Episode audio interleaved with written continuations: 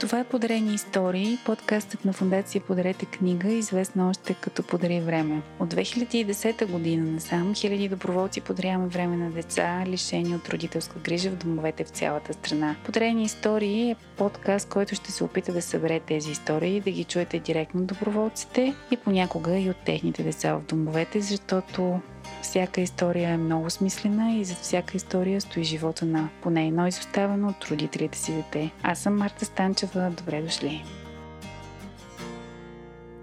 Здравейте, добре дошли в седми епизод на подкаста Подарени истории.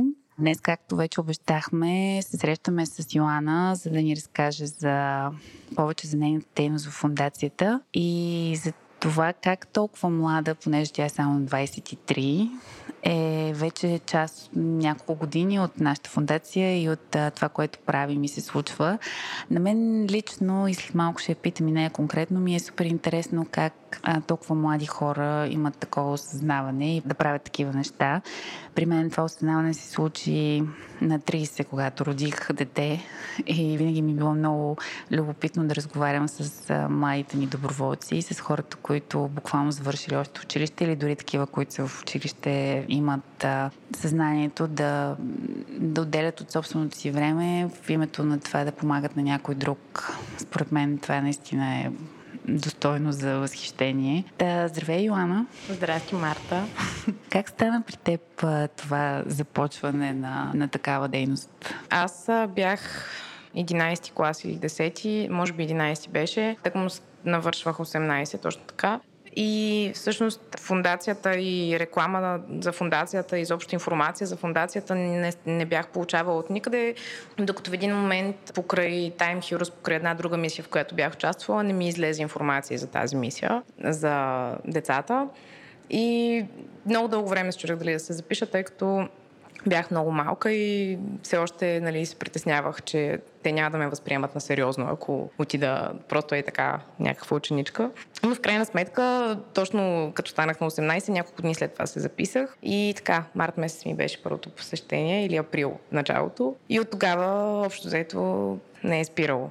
И това промени тотално плановете ми за живота, ако изобщо тогава съм имала някакви, тъй като аз гледам да не си правя много. Трябваше да запиша университет, колебах се между много неща и имах интереси във всякакви посоки и в един момент просто си казах, не, това е безмислено, аз искам да науча супер много неща за децата и за тяхната психика и за нагласата им, изобщо за поведението им, за нагласата им към живота, за изборите, които правят, за изборите, които правят родителите, които нямат възможност да се грижат грижат за децата си и реших да запиша психология, което още повече ме обърка във времето, но в крайна сметка децата дадоха един тласък, една посока на там, на където отиваше в този момент живота ми. И така, така си мисля, че и аз от себе си много неща им дадох, особено в този момент, тъй като тогава бях адски активна, всеки бях на всяко посещение, почнах да ходя на няколко места и всичко стана много, много естествено и много... Започна да се подрежда пъзъл.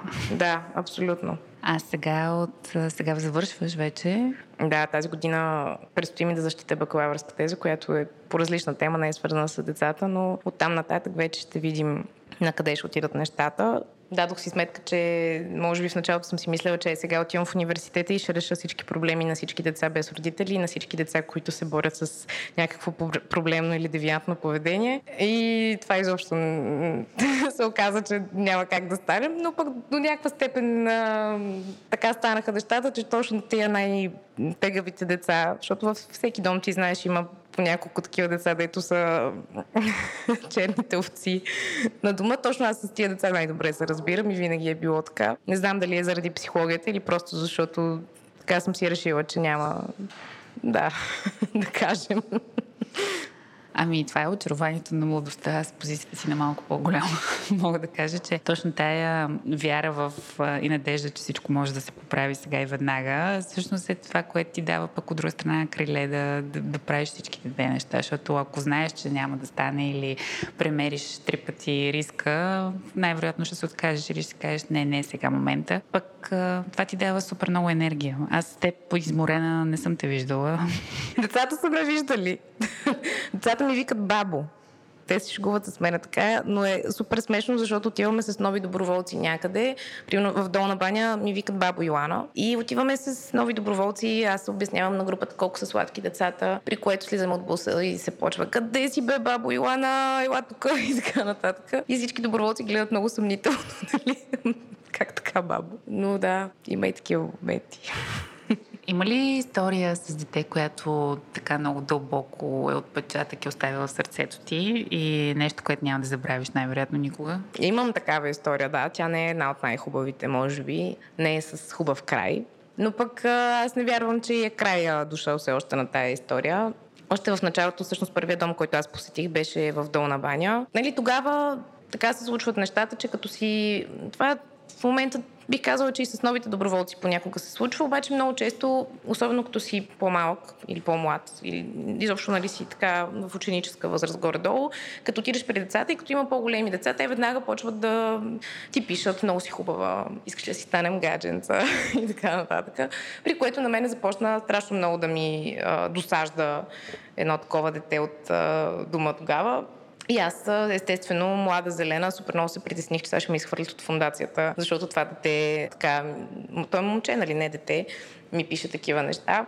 Но в крайна сметка това премина. Тоест, може би в началото това негово увлечение някакси много мен ме притесни, изплаши ме, даже се чудех дали да продължа да ходя изобщо, дали това не му влияе по-скоро зле, защото нали, изпадаше в някакви депресии и гува така вече как не може да живее без мен и така нататък. Обаче това нещо премина. В смисъл, не знам, аз просто си казах, сега е момента да решиш или продължаваш да ходиш и приемаш нещата такива каквито са и нали, се опитваш да се държиш максимално дистанцирано от този човек и нали, не му позволяваш той да си създава погрешни впечатления и очаквания, или спираш да ходиш и зарязваш всичко и зарязваш всички останали лица, които нали, в този момент си общуваха с мен. И така известно време на си общувахме изобщо бяхме прекъснали всякакви контакти и след време вече, когато при него нещата се успокоиха, вече имаше друго гадже, беше много влюбен вече в другото гадже и така нататък. Един ден седна и ми каза, леле, аз като ще сета, нали, колко тъпо съм се държал и как съм те плашил, тогава направо не мога да повярвам, нали, с всичките тия драми и така нататък. И всъщност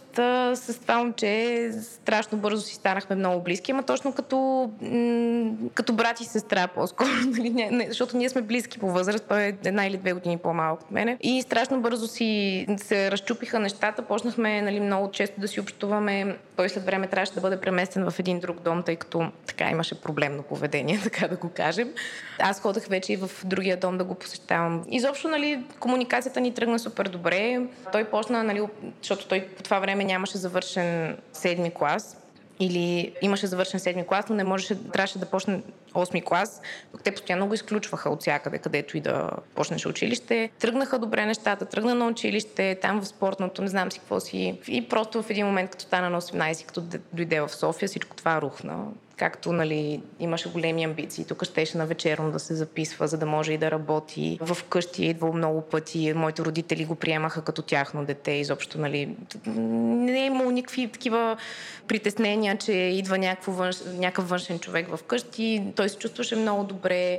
Ходехме по различни места, той да се запознава горе-долу с а, различните възможности за работа, които има тук в София и така нататък. И в един момент, просто попадайки отново в така наречената семейна среда или нещо подобно, каквото е останало от нея, нещата тръгнаха супер стремглаво надолу. И така. Той е срещнал се с а, родителите си? Или? Ами не, с а, лели, чичовци, сестри и така нататък, които аз не мога да твърдя, че точно заради тях така се случиха нещата, но просто според мен явно София не беше точно в този момент правилното място за него. Това е град с твърде много възможности да си правиш каквото си искаш и да правиш нещата така, че да не са в твоя полза много често, мислейки си, че нали, така ще изкараш ни пари и всичко ще е наред ще си оправиш седмицата, примерно. А, и той точно по тая линия се подхлъзна, така да се каже. Пък аз вече в този момент нямах много възможност да му обръщам внимание, тъй като трябваше да запиша университет, трябваше да почна и аз работа по-така постоянна. И в един момент си дадох сметка, че каквото и да каквото и да говорим, той докато не си мине този период, в който ще си прави каквото си иска и каквото си е решил, моето, моите приказки някакси потъват в пространството. Доколкото знам в момента, нали в този момент просто аз реших, че е най-добре да се отдръпна отново, тъй като виждах, че просто нещата отиват все по-зле и все по-зле. А, и така, в момента, доколкото знам, се поправя. В един момент имаше работа. От време на време нали, ми пиша, тук работя така и така на договор и така нататък. И от време на време си общуваме, но доста по, по-различно. Аз самата просто си дадох сметка, че ако той не стигне сам до момента, в който да, си, да разбере какво за него е най-доброто, аз колкото и да се опитвам, няма да има резултат. А какво имаше предвид под стремглавно долу? Не е успял да си намери работа? Ми да, живеше в много неадекватни според мен за него условия и за всеки нали, млад човек. Не може да се задържи на работа.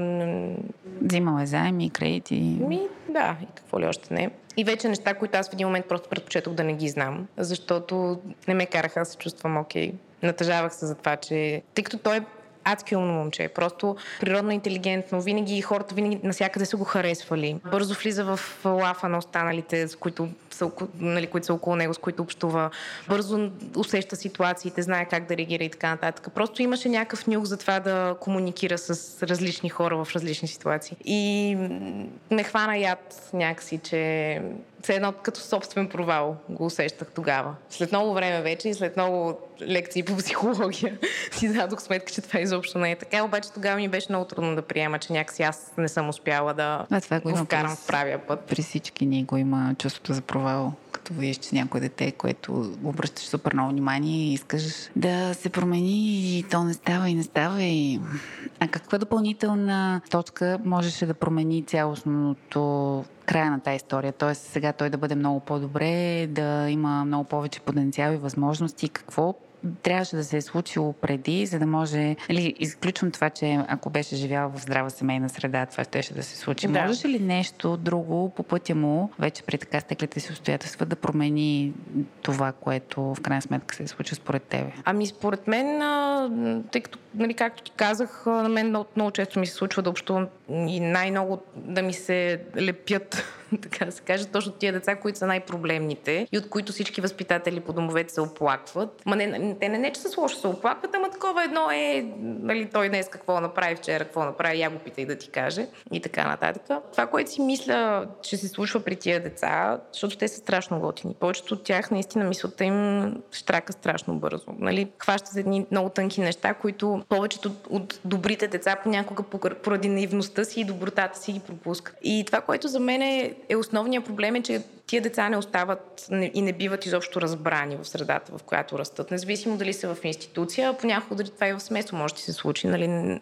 Няма толкова голямо значение а, къде си точно, по-скоро как се отнася средата към теб и как тя те приема, защото това са едни деца, които всъщност имат нужда от адски много общуване, от разбирателство, от приемане, от подкрепа от любов, от нещо интересно да им се случва, да, да, да виждат някакви интересни неща около себе си, които да ги провокират да искат да се развиват. И до голяма степен, може би, опита да ги накажем, да, ги, да им кажем, ама това не се прави така, нали? не трябва така да се държиш, не е правилно, ги провокира още повече да искат така да се държат. Така, бе, ти ли ще ми кажеш как да се държат, ти ли ще ми кажеш какво да правя, аз ще си правя каквото съм си решил.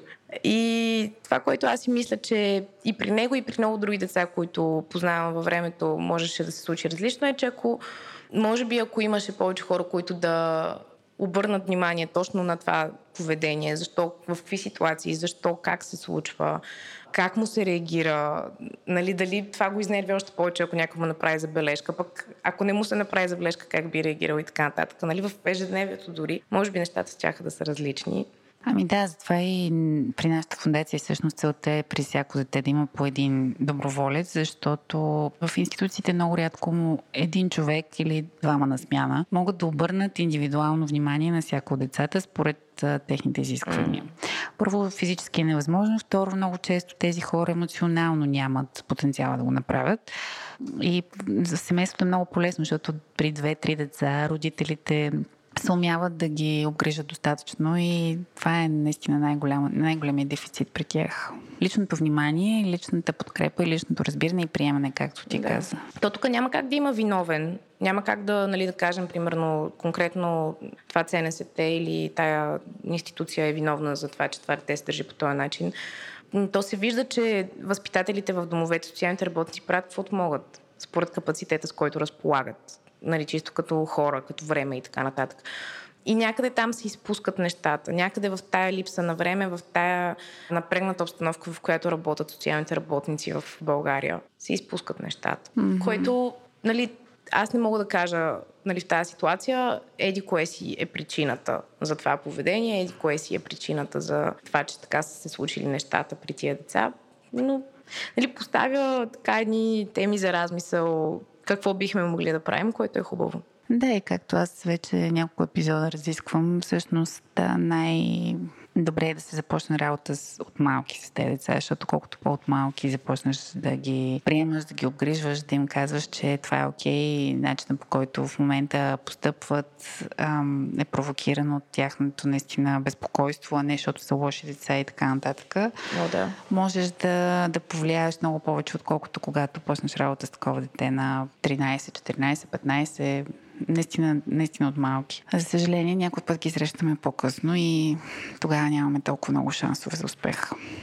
Аз в момента работя с едно такова дете и много ми напомни тази история, всъщност, която разказваш на за моето дете, защото също е много буйно, много умно, осъзнава прекалено много ситуацията, в която е поставено и някакси този бяс, който има вътрешния за това, че, че е бил изоставен, че не е имал равен шанс заедно с другите хора, с които общува, е нещо, което сега в тинейджърските му години се капсулира в много силна агресия към околния свят и към себе си. И естествено, точно липсата на на чувство, че може да бъде наказан, пък го накара да почне да прави много неща, които изобщо не, не одобрявам и е много трудна работата с него, изключително. Просто на моменти се при все, че имам и опит и смятам, че познавам тези деца и мога да им повлия по някакъв начин, с него ми е много трудно.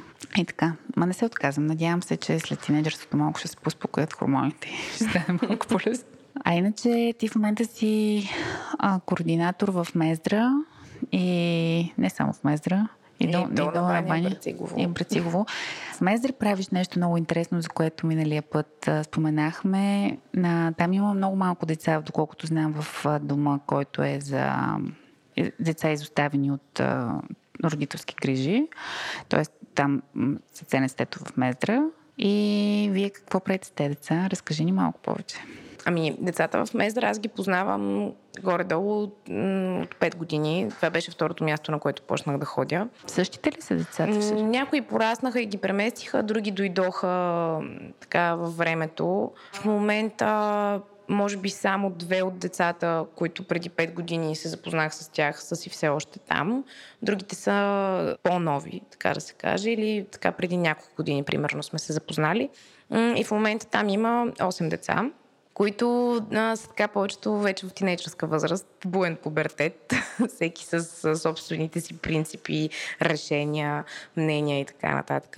И това, което почнахме да правим преди няколко месеца под а, инициатива, за която получихме поощрение от а, директорката всъщност на ЦНСТ, която така ни сподели за другата услуга в града, на която тя е директор, което е комплекс от услуги за млади хора с увреждания, ако мога така да го кажа, то не е това точно наименованието, но както и да е. Всъщност там има доста, може би към 30 на са някъде или около 20-30 младежи, хора, които са между 18 и 45, може би, mm-hmm. които са с различни увреждания и които живеят а, така в сам, самия комплекс а, от ЦНСТ и от такъв тип услуги се намира малко извън Мездра, на едно малко така забутано място по скалите там, където е ЖП пререза за, за влаковете. За да не пречат на останалите жители на града? Ами, то да, може би имало нещо такова преди, но сега в момента това има в доста голяма пречка, тъй като поради ситуацията с техните физически и психически затруднения, те не, не могат много често сами да се отдалечават или дори в компанията на възпитател да се отдалечават от мястото, където живеят, съответно тези услуги там. И по този начин достъпа им до града, достъпа им до комуникацията с външния свят е доста по-ограничен.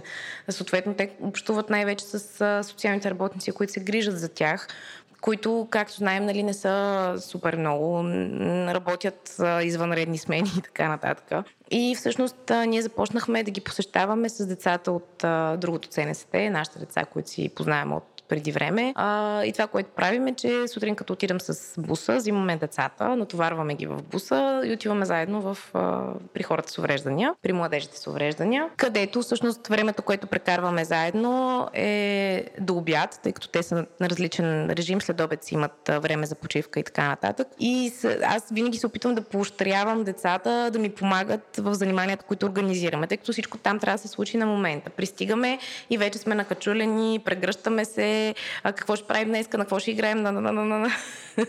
И аз това казвам децата, ако оставите само доброволците да се опитват да организират нещо, доброволците ще бъдат помляни от прегръдки, от превъзбудата на всичките тия хора, които нямат търпение да видят какво ще правим. И активно се опитваме да стимулираме децата да се включват като организатори на различни занимания и обикновено това, което правим е, че тъй като има адски много деца, които за мен са супер талантливи, страшно много обичат да рисуват, да правят оригами, да правят различни такива украшения от хартия, от приложни материали и така нататък. С тях сядаме в една беседка и почваме да майсторим разни работи. С другите деца обикновено си играе на народна топка, футбол и какво ли още не. И доста забавно се получава. Обстановката наистина е супер приятна и като си тръгваме за да ги оставим на обяд, да обядват към обяд, а, нали, с много така емоционални прегръдки, въздишки се разделяме всеки път и всеки път нали, ни питат кога ще дойдете пак, нямаме търпение да ви видим. И в началото да ти кажа,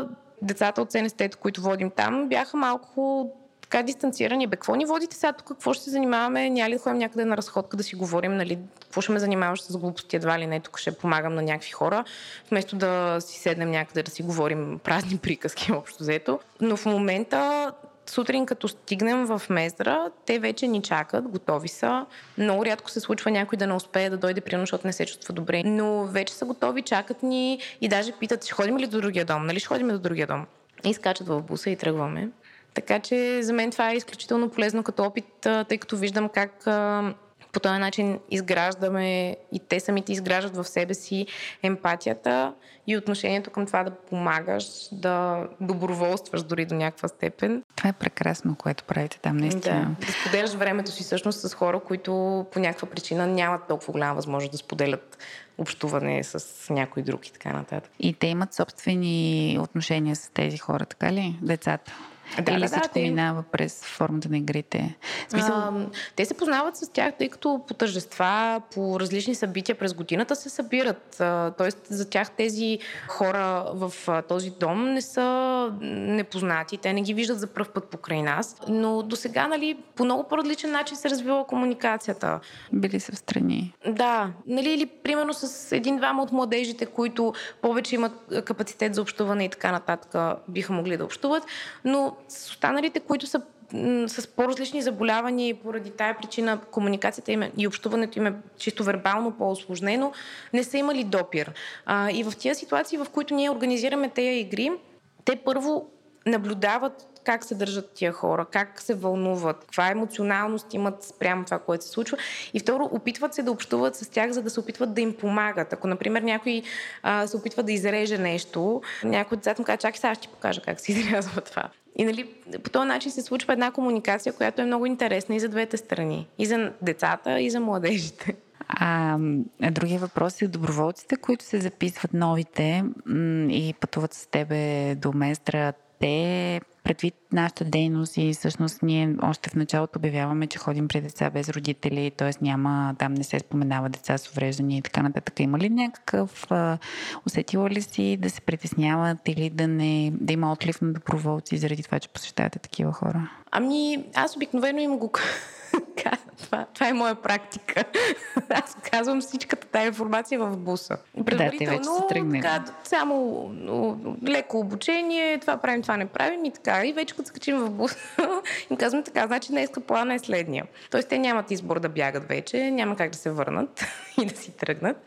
До сега не е имало човек, който да ми каже, че не, не се е чувствал комфортно или че се е притеснявал. Може би е имало ситуации, в които доброволците ми казват, аз съм много сигурна или сигурен как да общувам с тия хора. Нали, примерно, имаме младежи, които много трудно им се разбира какво говорят, поради естеството на заболяването им. Нужно е да ги питаш, или ако дори да ги питаш 10 пъти какво каза, не можеш веднага да, да, да влезеш да разбереш какво иска да ти се каже, какво иска да ти се покаже, от какво има нужда този човек и за какво те вика при себе си. И нали, има доброволци, които ме викат и ми казват, бе, чакай, аз не мога да разбера нали, еди кой се опитва да ми каже нещо, но аз не го разбирам, нали, какво трябва да направя, той дали ми се обижда, че аз не го разбирам, дали ми се сърди, дали ми се ядосва, че аз не мога да го разбера и го питам по 10 пъти какво каза, извинявай. И нали си говорим много с тях, обаче не е имало човек, който до сега да ми е споделил, че не се чувства комфортно или че това не му е приятно или че това е не е оправдало очакванията му. Факт е, че като се връщаме в буса всички с мачкани и са супер уморени, обикновено спим нали, до София. Но това в крайна сметка не е лоша умора. Тя си е много Зарежда, приятна. В крайна сметка след всичко, което ми разкажеш, се зареждате положително. Мисля, че от а, точно това събиране беше изпратила една снимка в там общия ни чат, а, координаторския от нещо като малка сватба, която бяхте организирали там с а, децата. Имаше много музика и с... О, да, бяха ни поканили на тържество за 1 юни. А, директорката ни беше поканила и беше страшно купон, наистина и е много забавно в такива моменти, между другото, като... защото децата са свикнали някакси да ни виждат а, на посещенията. Те знаят, че това е посещението, в което дойдат доброволците, ще правим някакви неща, може да получим малко заедно и след това ще си говорим, нали, някакви... ще разискваме дълбоките теми за живота и така нататък. И като ни поканят на някакво такова събитие, тържество за коледа или за 1 юни, е много нали, в първи момент малко шока. Сега аз тук да се забавлявам ли както съм си свикнал или Йоана ще ме гледа и ще ми се чуди защо слушам тая чалга, примерно, или нещо такова. Но беше, беше много готино, да. Да. Ами, тогава за нашите слушатели, Мездра е място, където наистина ще ви случат много различни неща, ако посетите, така че Йоана е на линия и ако искате, просто влезте в сайта на фундацията подаривреме.org и се запишете за Мездра. Така, нашето време е към края си, за съжаление. Много ми е приятно да си говоря с тебе. Можеш ли така за финал да ни кажеш а, какво би искала да, да се промени в но от твоята вече и от опита ти като психолог и от опита ти с децата, какви са нещата, които ти би искала да промениш в тези институции, като условия, като начин на, на комуникация, като неща, които си си мислила, че ти би променила, ако ти имаш ЦНСТ, например, което да е твое собствено, какво, какво би направило различно в него? При мен това, което винаги е било най-работещата стратегия и което си мисля, че така и съм виждала не навсякъде, но при някои от възпитателите, от социалните работници, които работят по тия места, е, че когато приемаш като цяло дали деца или дали хора, които са от тия, аз не харесвам думата маргинализирани, не, не, не, не виждам много смисъл да се употребява, но от тези общности, които по, по някаква причина не са достатъчно, може би, разбрани от, масова, от масата, от, от обществото, което живее типичния живот на човек, който ходи на работа и се прибира при семейството си, на следващия ден е същото и така нататък. Е това, че ако си, ако си общуваш с тия деца естествено, както си общуваш с всеки един човек, който срещаш на улицата, не лицемерничиш към тях, не се опитваш да бъдеш приятел с всички, не се опитваш на всички да покажеш, че ги обожаваш и че това те са най-прекрасните същества на света.